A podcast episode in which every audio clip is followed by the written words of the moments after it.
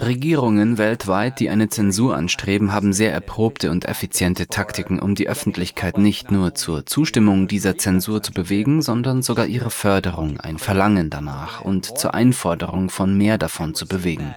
Und wie wir gestern Abend in der Sendung besprochen haben, erleben wir jetzt, dass es vor allem in der Rechten Persönlichkeiten gibt, die sich eine sehr prominente und lukrative Medienkarriere aufgebaut haben, indem sie vor allem die staatliche Zensur und die Kultur der Annullierung anprangerten. Persönlichkeiten, mit denen ich in dieser Sache seit geraumer Zeit übereinstimme, die nun diese Woche eine Kehrtwende vollzogen haben, indem sie die Zensur all jener bejubeln, die Israel kritisieren oder ihre Solidarität mit den Palästinensern zum Ausdruck bringen.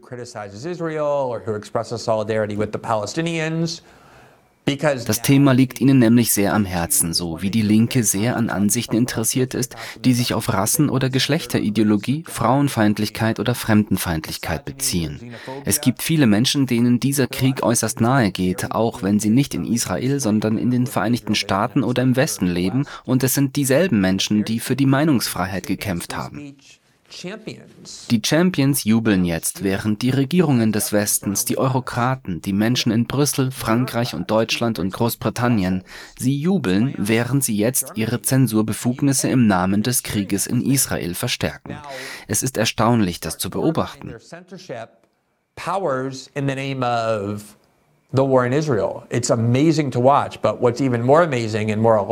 Aber noch erstaunlicher und alarmierender ist, wie weit diese Zensur jetzt geht. Wir haben gestern Abend über mehrere beunruhigende Fälle berichtet, unter anderem vom britischen Innenminister und vom Bürgermeister von Toronto.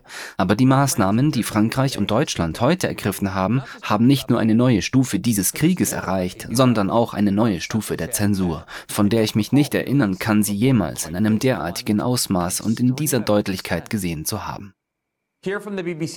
Hier ein Bericht der BBC von heute. Die Schlagzeile ist treffend und deutlich. Frankreich verbietet alle pro-palästinensischen Demonstranten. Alle pro-palästinensischen Demonstranten sind in Frankreich verboten. Der französische Innenminister hat alle pro-palästinensischen Demonstrationen im Lande untersagt. Zitat in einer Erklärung Gérald Darmanin. Ein Zuschauer hat mir großzügig angeboten, mir bei meiner französischen Aussprache zu helfen.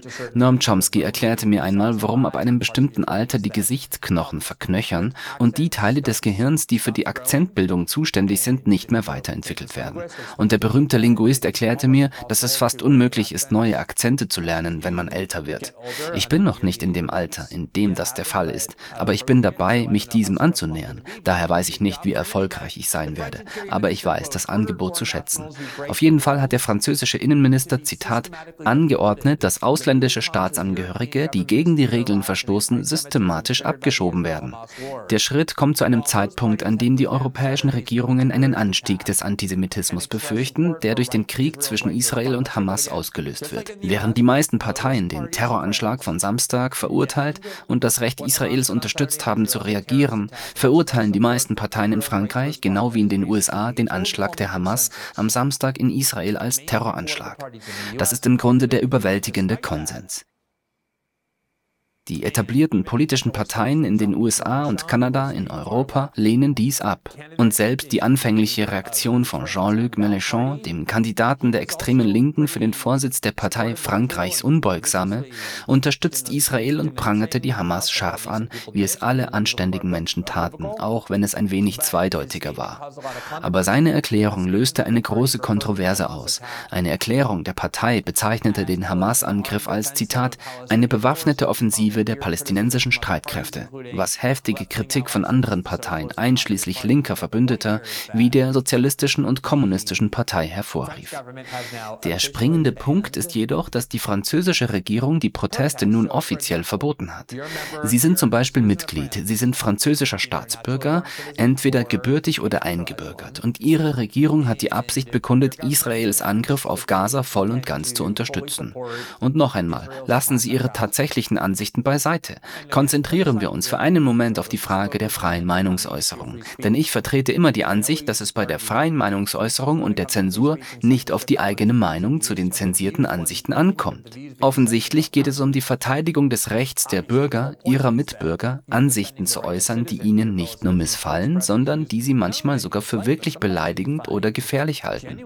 Ich meine, die von uns oft kritisierten Linken, die die Zensur befürworten, glauben wirklich, dass die Ansichten, die sie zensiert haben wollen, gefährlich und hasserfüllt und bigott sind und zur Gewalt gegen schwarze, Frauen oder Transpersonen aufrufen können. Sie glauben das wirklich. Sie sind der Meinung, dass viele der neu gegründeten amerikanischen Neokonservativen und Personen der Rechten, die jetzt die Zensur unterstützen, genauso über den Krieg in Israel denken. Sie denken genauso entschieden. Aber der Punkt ist, dass sie das Recht ihrer Mitbürger verteidigen sollen, Ansichten zu äußern, die ihnen möglicherweise missfallen.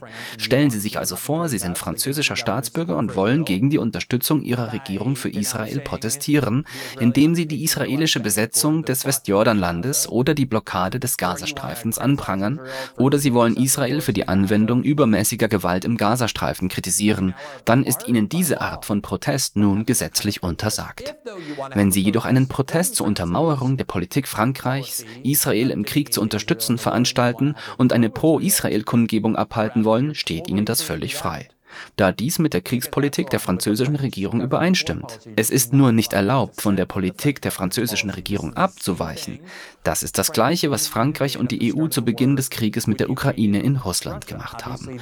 Offensichtlich waren sie, die Franzosen und die EU, der gleichen Ansicht wie die US-Regierung und die beiden Regierungen. Wir werden in diesem Krieg intervenieren. Wir werden den Krieg unterstützen, indem wir die Ukraine unterstützen und den Stellvertreterkrieg fördern. Und sie begannen sofort mit der Verabschiedung von Gesetzen, die es zum Beispiel illegal machten, dass Plattformen russische Staatsmedien wie RT oder Sputnik verbreiten konnten. Erinnern Sie sich, Rumble ist in Frankreich nicht verfügbar, weil die französische Regierung gedroht hat, Rumble landesweit zu verbieten, wenn es RT nicht entfernt. Rumble erklärte, dass man RT nicht unterstütze. Wir unterstützen oder bekämpfen kein Medienunternehmen. Das ist nicht unsere Aufgabe. Wir erlauben lediglich das Hochladen von Videos auf unsere Plattform und wir werden nicht darüber entscheiden, wer gehört werden kann und wer nicht. Das ist der eigentliche Zweck einer Plattform für freie Meinungsäußerung. Und die Franzosen behaupten, dass nach europäischem Recht, auch wenn Rumble nicht in Europa seinen Sitz hat und bisher kein europäisches Unternehmen ist, dies bedeutet, dass soziale Medienplattformen auf Anweisung jeder Regierung zu zensieren haben. Das entspricht der Vorgehensweise der EU im Zusammenhang mit dem Krieg in der Ukraine. Sie rechtfertigten die Zensur. Sie bedrohen Twitter, wie wir berichtet haben. Die EU stützt sich auf die Begründung, dass es pro-russische Propaganda gäbe, weil Twitter nicht genug zensieren würde. Jeder Krieg, jede Krise wie die Covid-Krise wird von den Behörden und Beamten im Westen als Rechtfertigung für Zensur herangezogen. Genau das tun sie auch hier. Sie wissen, dass die Menschen sehr stark über den Krieg in Israel empfinden und sie nutzen diese Emotion aus, um die Befugnis zu erlangen, Proteste zu verbieten, die von der Regierungspolitik abweichen. Ich hoffe, dass Sie das nicht unterstützen, ganz gleich wie Ihre Meinung zu den Taten der Hamas oder zu Israel ist. What Hamas did or about Israel. Aber wie wir Ihnen zeigen möchten, jubeln viele Menschen, darunter auch solche, die ihre Medienkarriere auf der Ablehnung von Zensur und Annullierungskultur aufgebaut haben, Frankreich und den französischen Beamten zu. Es ist nicht nur Frankreich, es ist auch Deutschland, hier von Reuters. Dort sehen Sie die Schlagzeile, Deutschland verbietet die pro-palästinensische Gruppe Samidun. Deutschland werde die pro-palästinensische Gruppe Samidun verbieten, sagte Bundeskanzler Olaf Scholz am Donnerstag und fügte hinzu, dass ihre Mitglieder den islamistischen Hamas-Terror in Israel auf deutschen Straßen feierten. Zitat: Unser Vereinsrecht ist ein scharfes Schwert und dieses Schwert werden wir als starker Rechtsstaat hier ziehen sagte Scholz in einer Rede vor dem Parlament in Berlin.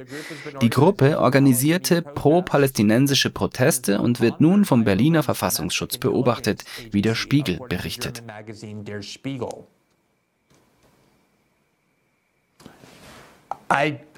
Noch einmal, wir berichten über Zensur.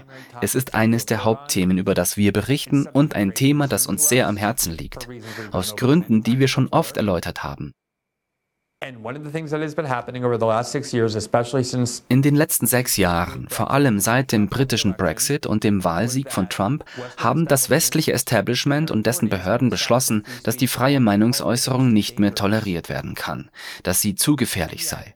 Und doch sollte es für jeden extrem beunruhigend sein, mit anzusehen, wie ein Land wie Frankreich nicht alle Proteste gegen den Krieg verbietet, sondern nur Proteste, die eine Seite des Krieges unterstützen, aber nicht die andere. Und wie Deutschland eine ganze Bewegung, eine Partei verbietet, weil sie pro-palästinensisch eingestellt ist und sie unter die Überwachung des Inlandsgeheimdienstes stellt.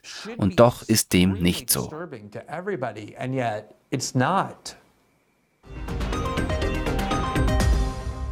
Vielen Dank, dass Sie sich diesen Clip von System Update angesehen haben, unserer Live-Show, die jeden Montag bis Freitag um 19 Uhr Ostküste exklusiv auf Rumble ausgestrahlt wird. Sie können die vollständigen nächtlichen Sendungen live verfolgen oder die vergangenen Episoden kostenlos auf unserer Rumble-Seite ansehen. Außerdem finden Sie die vollständigen Episoden am Morgen nach der Ausstrahlung auf allen wichtigen Podcasting-Plattformen, einschließlich Spotify und Apple. Alle Informationen, die Sie benötigen, sind unten verlinkt. Wir hoffen, Sie dort begrüßen zu dürfen.